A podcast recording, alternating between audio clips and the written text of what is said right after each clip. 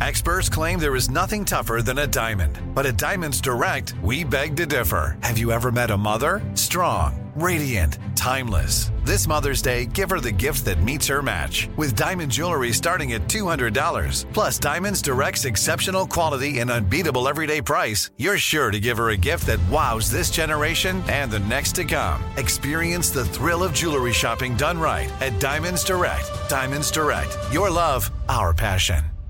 Me. Focus Features presents Back to Black. I want people to hear my voice and just forget their troubles. Experience the music and her story Know this. I ain't no Spice Girl. like never before That's my daughter. That's my Amy. on the big screen. I want to be remembered for just being me. Amy Winehouse, Back to Black, directed by Sam Taylor Johnson. Rated R, under 17, not a minute without parent. Only in theaters May 17th.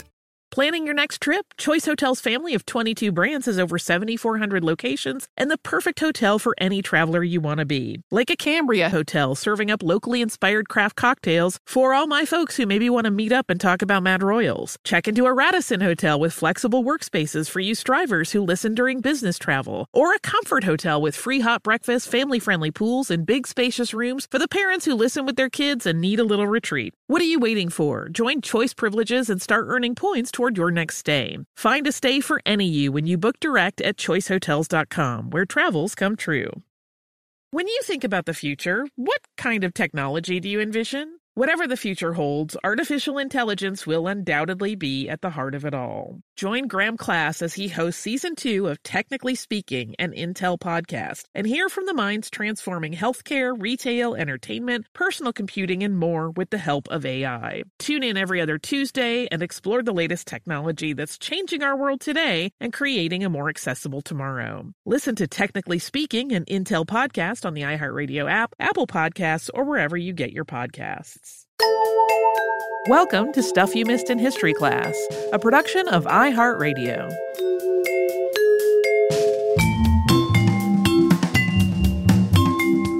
Hello and welcome to the podcast. I'm Holly Fry. And I'm Tracy V. Wilson. Listen, Tracy, we have really had some downers lately, some murders, Yeah. not yeah. the most fun topics going on. Uh, yeah, la- last week's recording session was particularly grim. which is great because this week we've kept it pretty light. Uh, we both have been promising some more fun stuff, which we are delivering on. I went marching right back to eponymous food because to me it's the gift that keeps on giving. It's fun. There are weird side streets you can go down. It kind of hits all of my curiosity points. And so far, I have not discovered a murder involved in any of the food. Mhm. so today we are going to cover a super yummy comfort food from Italy and two dishes with a lot of debate as to their origin. One of them is associated with the US East Coast and one on the West Coast. All of them, in my opinion, are delicious. Uh, if you think there's nothing quite so delicious and comforting as a giant bowl of fettuccine alfredo, I sure love it. We'll talk more about that on Friday. Uh, you're not alone. Although, if you were to order this by name in Italy, people might give you an odd look. This dish would normally show up on menus in Italy as fettuccine al triplo burro, the fettuccine with three butters. Uh, you might see this as fettuccine al burro or fettuccine alla crema. And the beauty of this one is really its simplicity. The story of its origin is known really well. This starts with a family with a husband cooking for his wife. In 1908, Alfredo De Lelio was working at the family restaurant that was a little trattoria in Piazza Rosa in Rome, run by his mother Angelina. And 1908 was a very big year for De Lelio because he and his wife Inez had their first child, Armando. But as the story goes, after Armando was born, Inez was very sick. She was quite weak, she had no appetite, and Alfredo, understandably, was very worried about his wife.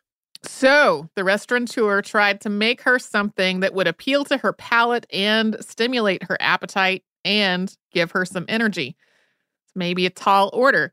He made a bowl of fettuccine and then added in butter and parmesan. And then, according to the De Lelio family legend, he prayed to one of the patron saints of mothers, which was Saint Anne, and then presented his wife with this dish and told her that if she did not like it, he would eat it. He did not get to eat it. Not only did Inez love it, she thought that her husband should add it to the restaurant's menu, and he did. And thus, one of the yummiest foods of all time was born. So, this was surely not the first time that somebody had combined pasta, butter, and parmesan, but there were some aspects of Alfredo's version that were a little different than other Italian dishes that have similar ingredients.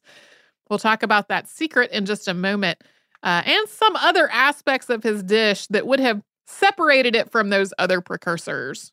Alfredo opened his own restaurant in 1914 in Via della Scrofa, and he simply called it Alfredo. And he continued to build on the success that he had already achieved and his reputation for exceptionally delicious pasta.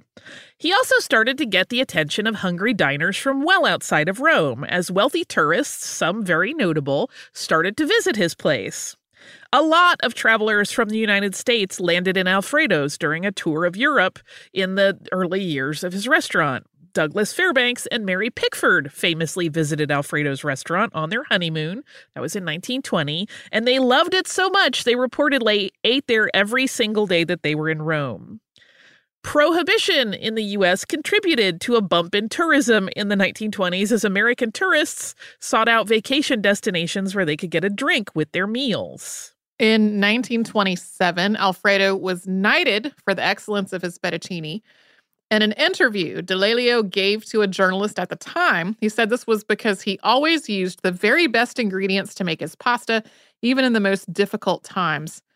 Quote, during the war, he said, I found a way. He was not especially secretive about what made his way of dressing fettuccine special, saying, quote, double quantity of butter and cheese and well mixed. That is my secret. yeah, so his secret was just more. Yeah. more of the fatty things that make it delicious. Uh, we'll also talk about how he made his noodles, which is a little different too. Uh, Alfredo was really, really proud of the name that he had made for himself and of his dedicated and impressive patrons, noting in that interview, quote, Kings, princes, ministers have eaten here. The crown prince of Sweden is one of my patrons. The journalist conducting the interview, Alice Rohe, wrote of his tableside manner, quote, People go to Alfredo's not only to eat his delicious fettuccine, but to see him prepare it after it has been cooked. A waiter brings it from the kitchen. Alfredo approaches with a spoon and fork as though advancing to a sacrificial rite. He poises fork and spoon aloft aesthetically and then begins to mix into the fettuccine a generous supply of the best butter and grated Parmesan cheese. But even beyond disclosing his double the butter and cheese secret, Alfredo gave Rohe the entire recipe for his fettuccine noodles as well. Here it is quote, Sift upon the mixing board a kilo of fine white flour. Make a hole in the center of the mound of flour, and into this break seven eggs. Then, with your hands, never with a spoon, gradually work the flour into the eggs until no more can be assimilated. Then, add a tumbler of water and a dash of salt, and gradually knead the entire mixture into a smooth paste. Work it thin, and when all is perfectly smooth, roll it into a thin sheet. Then cut the paste in narrow strips a third of an inch wide. This is enough for eight persons served abundantly, or nine served cosi cosi. Enough. He recommended boiling his homemade noodles for exactly eight minutes and leaving them damp instead of draining them dry. He said that he used an eighth of a pound of butter for each individual serving. That's half a stick of butter. And, quote, an ample sprinkling of Parmesan cheese, finest quality. Of the utmost importance, according to De Lelio, is mixing the butter, cheese, and noodles so every noodle is evenly coated. Yeah, for anybody that hasn't made pasta, that amount of eggs is a lot. it means that your noodles are very, very rich in flavor. And an eighth of a pound of butter, a half stick of butter is a lot to put in one serving. Um, that same year that that write up appeared, again, that was 1927, uh, and it was in numerous papers because it was picked up and syndicated. Alfredo also received a very lavish gift from Douglas Fairbanks and Mary Pickford a solid gold spoon and fork set that were modeled after the ones he used to toss his fettuccine for guests. On the handle of one was engraved, To Alfredo, the King of the Noodles, Mary Pickford, July 1927. The other had the exact same inscription but had Fairbanks' name instead of Pickford's. And according to the official history of the family restaurant, those words were, quote, read by every famous person who had the honor to taste the Maestosissime fettuccine. Maestosissime means most majestic, and that is the name of the dish on the menu even today, Le Ver Maestosissimo Fettuccine dal Alfredo. Alfredo and his delicious pasta started getting mentions in international papers. That drew even more visitors. Before the 1920s were over, restaurateur and writer George Rector had included the recipe for Alfredo de Lelio's famed dish in his cookbook, The Rector Cookbook. All that press, plus the cachet of having movie stars tout the dishes as exceptional, meant that soon everybody wanted to try fettuccine Alfredo. And DeLelio definitely leaned into his public persona and his growing fame. He really understood that showmanship was part of growing his business. And if you do an image search for him online, you're likely going to pretty quickly find photos of him feigning to feed guests his fettuccine by the handful. That was sort of part of a shtick that he developed as the tableside show of having your noodles dressed. It looks a little squirrely to me to have someone like with a fistful of fettuccine. But even so, it was really always, always about the food. As he told a reporter, quote, I've always been more interested in perfect cooking than anything else. In 1943, the tourist trade had evaporated thanks to World War II. Alfredo decided to retire. He handed the restaurant off to his son Armando, whose birth catalyzed the invention of this famous dish. Armando took on the moniker Alfredo II as the business passed to him. In 1946, the Via della Scrofa restaurant was sold to two members of the staff. But just a few years later, in 1950, Alfredo I and Alfredo II had another restaurant, this time called Il Vero Alfredo, the real Alfredo, and they opened it in Piazza Augusto Imperatore. That restaurant is where you can order most majestic fettuccine, and it is still there and still run by the family. It is currently run by Alfredo I's grandson and granddaughter, Armando, who goes by Alfredo III, and Inez de Lelio. The Via della Scrofa location is also still open. Those two restaurants are kind of competitors. You may have noticed the dish, as originally made by Alfredo, was really simple just butter and cheese. And that's not typically how you would make it if you looked up the recipe today, particularly here in the US. Most recipes you'll find will probably have heavy cream in them, but that was never part of the original version. And this is simply due to differences in ingredient availability. As fettuccine alfredo caught on in the US, it just didn't quite have that delicious richness that it had in Italy. And there were a few reasons. For one, Alfredo de Lelio as we said, made his fettuccine from scratch, and his recipe had more egg than most, using a hand ground wheat flour, and that gave it this layered, deep flavor. Additionally, the butter he was using was richer than what would normally be available in most North American grocery stores. And of course, the cheese. Alfredo was using Parmigiano Reggiano. It's Parmesan cheese, but just as champagne is a sparkling wine from the Champagne area in France, Parmigiano Reggiano can only come from particular parts of Italy. Its ingredients are specific, and it must have been aged for between one and three years. So to approximate the richness of flavor of all of those ingredients, fans of Alfredo's dish outside of Italy added other ingredients, just why we have heavy cream usually in American versions. And today, it's actually pretty simple to acquire Parmigiano Reggiano in a grocery store in the US. You'll also find garlic on the list of ingredients in an Alfredo sauce, but that's something that Alfredo de Lelio would be really livid about in 1955, an article appeared in papers across the U.S. under the title Cooks in Rome Deny Garlic is Italy's Favorite. This quoted several prominent Italian chefs and restaurateurs who were just beyond irritated that there was a rumor that Italians ate copious amounts of garlic. He insisted that garlic did not come within a mile of his signature dish, and of the rumor itself, he said, quote, It's a lopsided ragu and has to stop. Alfredo de Lelio died of a heart attack in 1959 at the age of 77. And in the US, National Fettuccine Alfredo Day is celebrated on February 7th. We are going to move on to a dish that's often associated with brunch, but before we do that, we'll have a minute and pause for a sponsor break.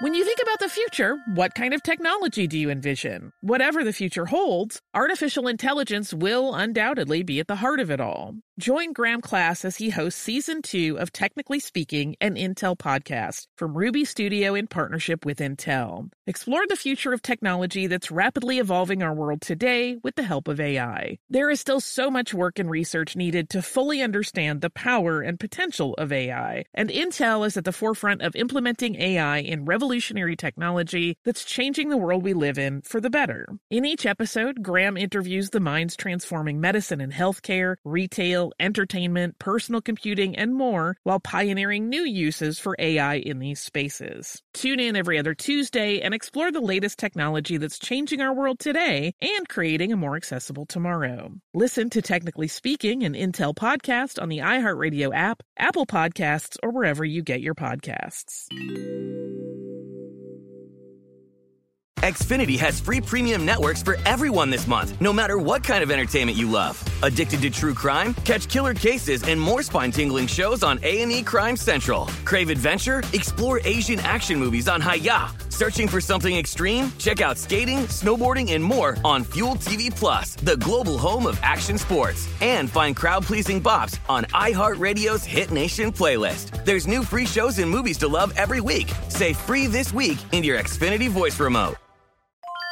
I'm Tracy V. Wilson from Stuff You Missed in History class. Did you know small businesses make up 99.9% of all businesses in the United States? The world is powered by entrepreneurs, and if you're a small business owner or even someone dreaming of starting your own business, then you'll want to check out season two of Mind the Business Small Business Success Stories from Ruby Studio, from iHeartMedia, and Intuit QuickBooks. And every episode, hosts Austin Hankwitz and Janice Torres talk to entrepreneurs about how they've grown from the lessons of launching and nurturing a small business and how they have found success being their own boss. From the excitement of first starting out to finding the right tools and resources to process invoices and payments like QuickBooks Money, you won't want to miss these inspiring stories of entrepreneurship and discovering ways to business differently so you can too. And if you're a small business owner or even someone dreaming of starting your own business, then you'll want to check out season two of Mind the Business Small Business Success Stories from Ruby Studio, from iHeartMedia, and Intuit QuickBooks.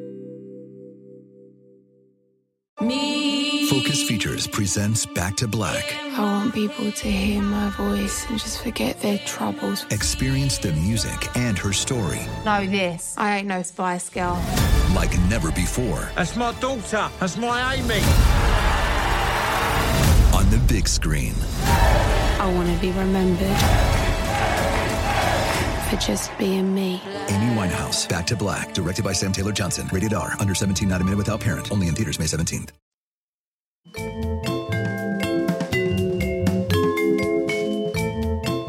The next eponymous food we're covering is a little tricky because it's not clear exactly for whom it is named, although there are many contenders. But we can tell you for certain that Eggs Benedict is not named for Benedict Arnold, even though that seems like a pretty common misconception that people make. Although there are many, many variations on this dish, the base recipe for Eggs Benedict calls for Canadian bacon and poached eggs sitting on top of the two split halves of an English muffin with a generous drizzle of hollandaise sauce to top that all off. So before we get into the debates over who Eggs Benedict is named for, let's talk first about hollandaise just to get that out of the way.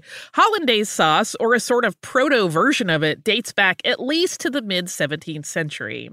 In the cookbook, Le Cuisinier Francois, Francois Pierre de la Varenne, gives the basic recipe, although his lacks lemon juice. In a recipe for asparagus in a sweet sauce, he writes Make a sauce with very fresh butter, a little vinegar, salt, nutmeg, and an egg yolk to thicken the sauce, being careful that that doesn't turn. As an aside, this is from the Terence Scully translation of that cookbook. There are others that may have slightly different wording because the translation is just a little different. Uh, today, a hollandaise would include lemon juice and perhaps even cayenne pepper, but it was probably around even before that. That name, hollandaise, means Dutch sauce, and it's believed by some to have traveled to France via Huguenots who were returning to their home country after having been exiled.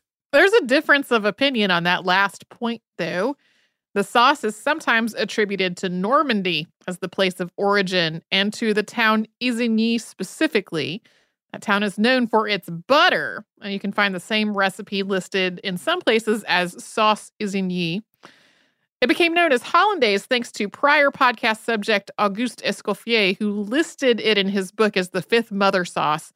Although his predecessor and another podcast subject, Marie Antoine Carême, had also used it and called it that, Carême did not list it as a mother sauce.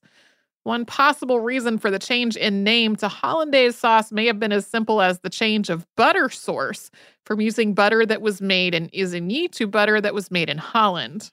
So, getting back to Eggs Benedict, one claim to the name origin of the dish is stockbroker Lemuel Benedict. Benedict was successful and a ladies' man and a bit of a dandy when it came to his appearance. He was not a man who buried himself in work and laid low in his downtime. He was from a wealthy and conservative family, a family which did not appreciate the fact that Lem was kind of a New York party person, very outgoing with a very flamboyant style.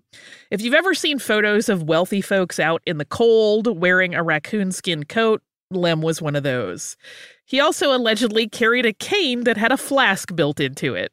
So, no surprise based on that description, Lemuel Benedict had a reputation for fun. Wait staff in the restaurants that he frequented loved him because he tipped really generously.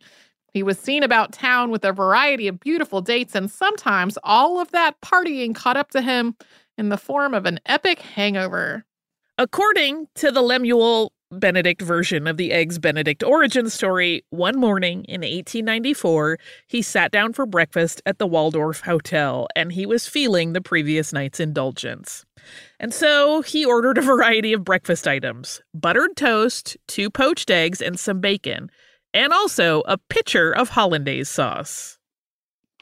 I paused because I'm just thinking about how if I had a hangover, this is not at all what would help me. Once Lemuel had been brought his order, he said to have assembled the items into two stacks and then poured the sauce over them. So, according to this tale, he invented this himself at his table.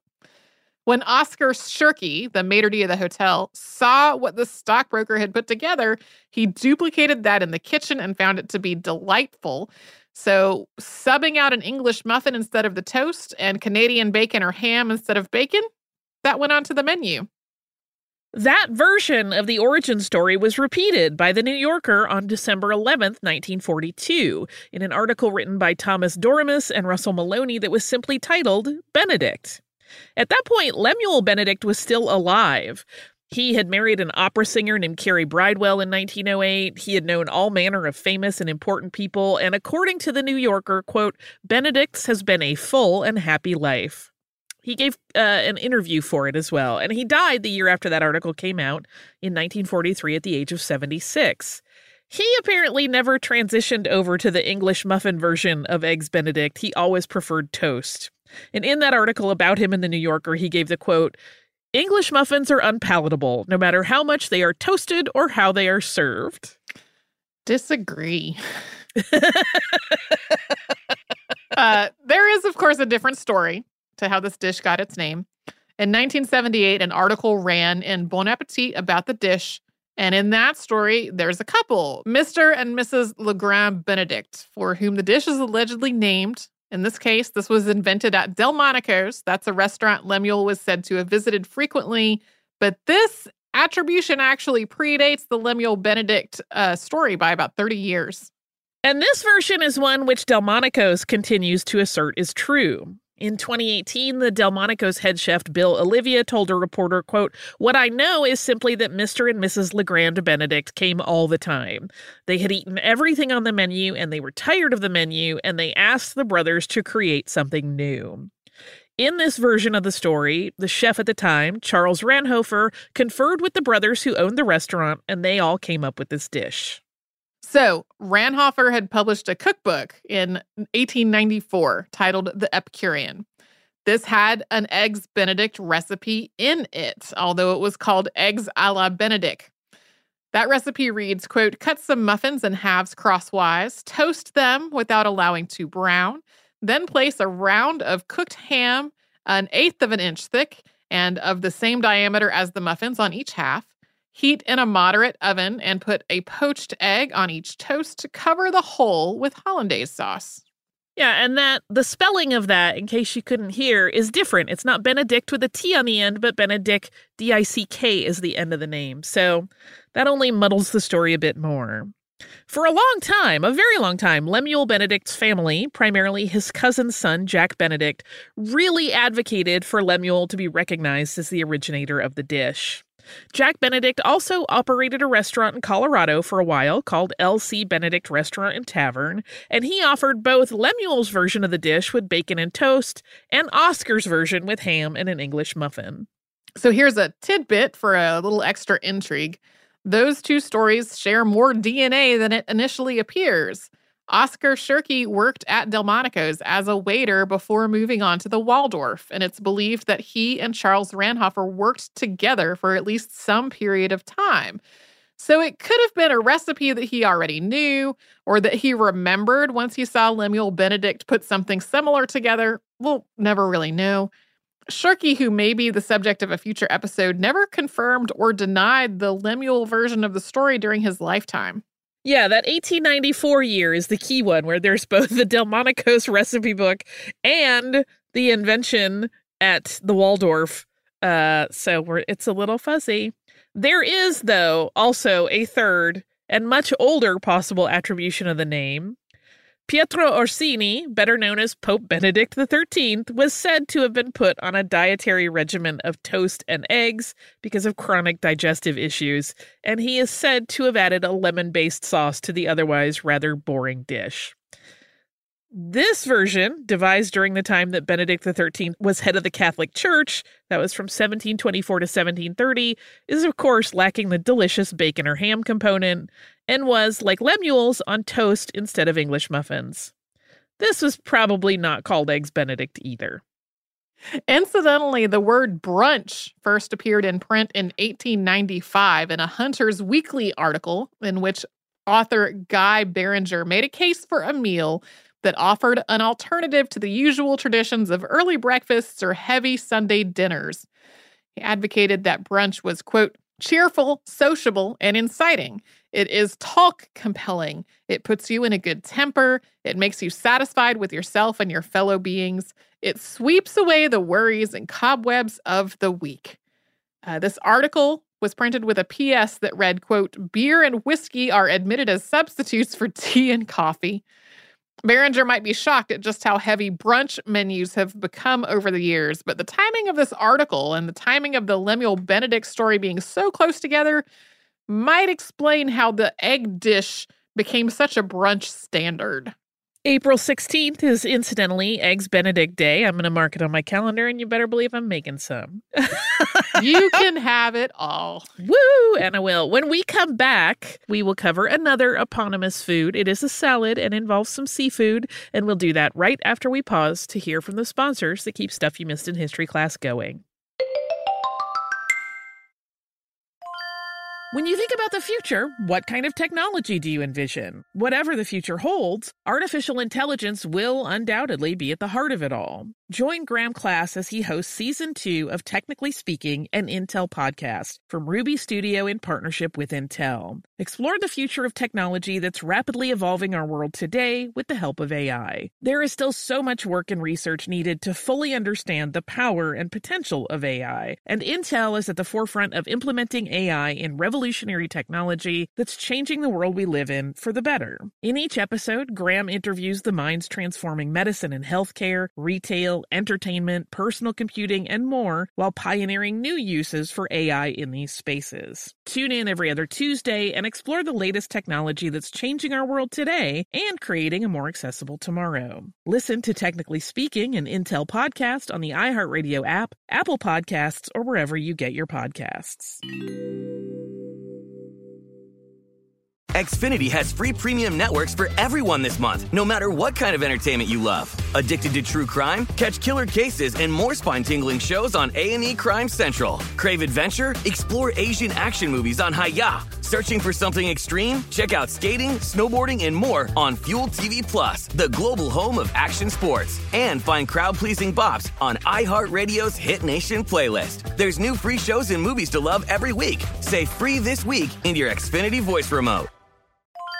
I'm Tracy V. Wilson from Stuff You Missed in History class. Did you know small businesses make up 99.9% of all businesses in the United States? The world is powered by entrepreneurs, and if you're a small business owner or even someone dreaming of starting your own business, then you'll want to check out season two of Mind the Business Small Business Success Stories from Ruby Studio, from iHeartMedia, and Intuit QuickBooks. And every episode, hosts Austin Hankwitz and Janice Torres talk to entrepreneurs about how they've grown from the the lessons of launching and nurturing a small business and how they have found success being their own boss. From the excitement of first starting out to finding the right tools and resources to process invoices and payments like QuickBooks Money, you won't want to miss these inspiring stories of entrepreneurship and discovering ways to business differently so you can too. And if you're a small business owner or even someone dreaming of starting your own business, then you'll want to check out season two of Mind the Business Small Business Success Stories from Ruby Studio, from iHeartMedia, and Intuit QuickBooks. Me. Focus Features presents Back to Black. I want people to hear my voice and just forget their troubles. Experience the music and her story. Know this. I ain't no Spice Girl. Like never before. That's my daughter. That's my Amy. On the big screen. I want to be remembered for just being me. Amy Winehouse, Back to Black, directed by Sam Taylor Johnson. Rated R, under 17, not a minute without parent. Only in theaters May 17th.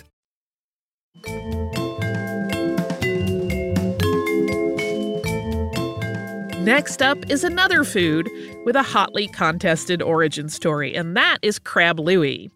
You might see it spelled like Lewis with an S or Louis with an E, but it is the same dish with either spelling, and it is pretty much always pronounced crab Louie. It starts with a bed of iceberg lettuce, and on top of that is usually a combination of tomato, hard boiled eggs, asparagus, and crab. Some people also like to have lemon wedges, but the crab is dressed in Louis dressing, and that is where the magic happens. One very popular but now defunct San Francisco restaurant, Solari's Grill, described the crab and dressing preparation this way quote, take meat of crab in large piece and dress with the following one third mayonnaise, two thirds chili sauce, small quantity chopped English chow chow, a little Worcestershire sauce, and minced tarragon, shallots, and sweet parsley. Season with salt and pepper or keep on ice. Uh, chow chow, if you don't know, that's a pickled relish. It is fairly certain that crab louie popped up on the West Coast because it has historically been made with Dungeness crab, which comes from the waters off the west coast of North America. But exactly where it started depends on whose story you believe. There are several, although these ones mostly lack the level of detail some of our other food origin stories include. So, the first version we're going to look at is the Washington state origin. There are two versions set there. One is pretty easily disproven with a quick fact check. So, that one claims that Crab Louie existed in Seattle before 1904 that date is used in a story that Enrico Caruso, the operatic tenor, visited Seattle on tour that year and ate at the Olympic Hotel. Sometimes this is told with the Olympic Club as the location. Uh, in this story, he was served crab louie and then immediately was enamored of it. He's said to have kept ordering more and more of it until the kitchen ran out of ingredients. But the problem is that Caruso was not in Seattle in 1904. He actually never performed there. This version, though, doesn't offer any clues as to where the name would have come from. The second Washington state version places Crab Louie's origin about 270 miles east of Seattle in Spokane, Washington. There, the Davenport Hotel opened in 1914 and it had Crab Louie on the menu when it opened. That was named for the owner, Llewellyn Louis Davenport, who moved to the Spokane Falls area from San Francisco in 1889. The Davenport, incidentally, is also still around, although it is now the historic Davenport and it's part of a bigger hotel group. And they still serve crab louie, and they keep their dressing recipe a secret to this day. San Francisco lays a fairly serious claim to the invention of this crab salad with pink dressing. A menu from a restaurant called Bergez Frank's Old Poodle Dog from 1908 had crab leg a la Louis on the menu. It got the name from the chef Louis Coutard. And then Coutard had actually died before the restaurant opened. So this was probably named in honor of him to keep the public associating his established name on the San Francisco food scene with this new eatery. But calling the old poodle dog new is not entirely accurate. So the old poodle dog was a sort of phoenix from the ashes story. There had been a poodle dog restaurant before the earthquake and fires of 1906, which we have talked about on the show before. Bergez Frank's Old Poodle Dog was a joint venture of several restaurateurs who had lost their businesses in the fire. Louis Coutard had made a name for himself as the head chef at Frank's Rotisserie. The other burned restaurants that had been reborn in this collaborative effort were the Bergez and the Poodle Dog. Another San Francisco restaurant also laid claim to the invention of Crab Louie, and that was Solari's Grill. That's the one that we mentioned at the beginning of this segment. The year 1910 is sometimes mentioned here, but the first time we can prove it was served there was in 1914. Regardless, though, that link to Louis Coutard would have been already established at that point. Yes, so that seems a little late. Uh, food historian Erica J. Peters, who wrote the book San Francisco, A Food History, gave a talk at the San Francisco Public Library in 2014 about the origins of Crab Louis. Uh, you can actually find that online. She talked about Louis Coutard and the belief that he had actually started using chili sauce with creamy mayonnaise to dress crab way back at Frank's Rotisserie, even before the earthquake and fires, although that dish was not yet named for him then. In 1919, another San Francisco chef, Victor Hirtzler, wrote the Hotel St. Francis cookbook. In that, he included a variation on crab louis, which he called crab a la Louise. His recipe directs cooks to, quote, use small, fancy fish plates or salad plates, lay on each plate some slices of the white hearts of firm heads of lettuce, lay on top some canned Spanish pimentos using the brilliant red variety, which is sweet, on top of this, place the crab meat, taking care not to break it too small. Overall, pour French dressing made with tarragon vinegar, well seasoned with freshly ground pepper. That version obviously switches out chili sauce for pimentos, which is probably why Hirtzler shifted the name to Louise instead of Louis. An earlier variation, published in the Pan Pacific Cookbook in 1915 to coincide with the Panama Pacific International Exposition, made another switch out. That one calls for ketchup instead of chili sauce. There's another contender here, though. That is Portland, Oregon. In 1912, the Portland Council of Jewish Women's Neighborhood Cookbook featured a recipe for crab louis. This one just had lettuce, hard boiled eggs, and crab meat. And the Louis dressing is a little different. That is three tablespoons of oil, one tablespoon of vinegar, half a tablespoon of ketchup, two teaspoons of Worcestershire sauce, paprika, salt, and a tad of English mustard. Famed chef and cookbook author James Beard believed that the dish probably wasn't invented in Portland, but it was at its finest in Portland at a restaurant called the Bohemian that he frequented. And he included this dish in his cookbook, Hors d'oeuvres and canapes, as well as subsequent books, making little tweaks to the recipe each time. So, the earliest written evidence for Crab Louis' origin does indeed seem to be San Francisco in the nod to Louis Coutard, but the dish spread in popularity really quickly in the early 1900s.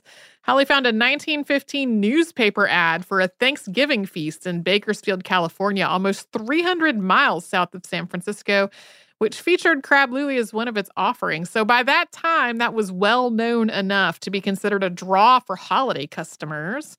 That was, incidentally, at the St. Francis Cafe. Different, apparently, from the Hotel St. Francis in San Francisco, though the proprietor was named Louis Allen. There's so many Louis. There's a lot of Louis. there are also some uh, theories that you'll see that it was actually named for Louis XIV because of his exceptional love of food but we don't have any evidence that it actually existed then or that anybody named it specifically after him. I did not find any sort of international or national day that's Crab Louis Day, but that seems like a horrible oversight on on the world's part. uh, Every day is Crab Louie Day. Um, I love talking about food. I have so many things to talk about in the behind the scenes on this one, including an idea I had while we were reading.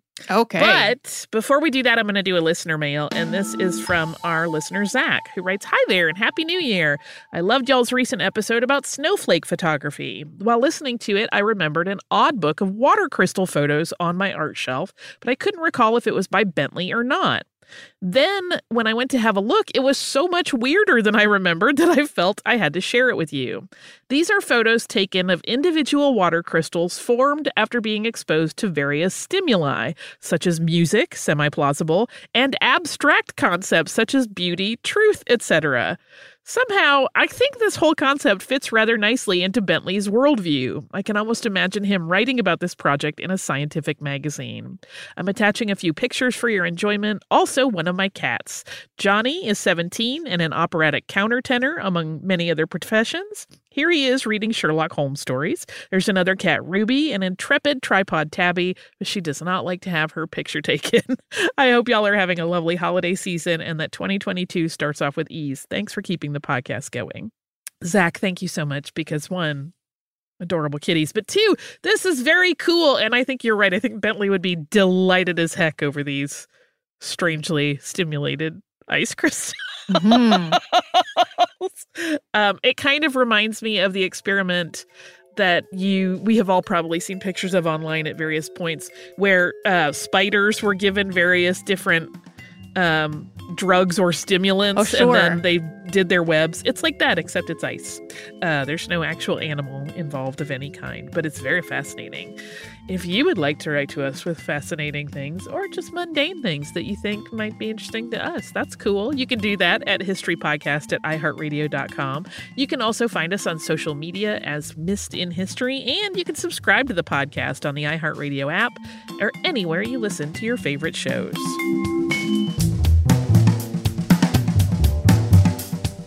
Stuff You Missed in History Class is a production of iHeartRadio. For more podcasts from iHeartRadio, visit the iHeartRadio app, Apple Podcasts, or wherever you listen to your favorite shows. Xfinity has free premium networks for everyone this month, no matter what kind of entertainment you love. Addicted to true crime? Catch killer cases and more spine-tingling shows on A&E Crime Central. Crave adventure? Explore Asian action movies on Hi-YAH. Searching for something extreme? Check out skating, snowboarding, and more on Fuel TV Plus, the global home of action sports. And find crowd-pleasing bops on iHeartRadio's Hit Nation playlist. There's new free shows and movies to love every week. Say free this week in your Xfinity voice remote. We are the voice of NASCAR. The green flag is in the air, and we are underway. The great American race. The Motor Racing Network. NASCAR Cup, Xfinity, and Craftsman Truck Series Racing live on your hometown radio station and MRN or NASCAR.com. Martinsville, Talladega, the Chicago Street Course. We have the side by side action and last lap passes for the win. Photo finishes. Ryan Blaney will win. The voice of NASCAR, the Motor Racing Network. Work. Xumo Play is your destination for endless entertainment. With a diverse lineup of 350 plus live channels, movies, and full TV series, you'll easily find something to watch right away. And the best part? It's all free. Love music? Get lost in the 90s with iHeart 90s, dance away with hip hop beats, and more on the iHeartRadio music channels. No logins, no signups, no accounts, no hassle. So what are you waiting for? Start streaming at play.xumo.com or download from the app and Google Play stores today. All you can stream with Xumo Play. This is Malcolm Gladwell from Revisionist History. eBay Motors is here for the ride. With some elbow grease, fresh installs, and a whole lot of love, you transformed 100,000 miles and a body full of rust into a drive that's all your own. Brake kits, LED headlights, whatever you need, eBay Motors has it. And with eBay Guaranteed Fit, it's guaranteed to fit your ride the first time, every time, or your money back. Plus, at these prices, you're burning rubber, not cash. Keep your ride or die alive at ebaymotors.com. Eligible items only, exclusions apply.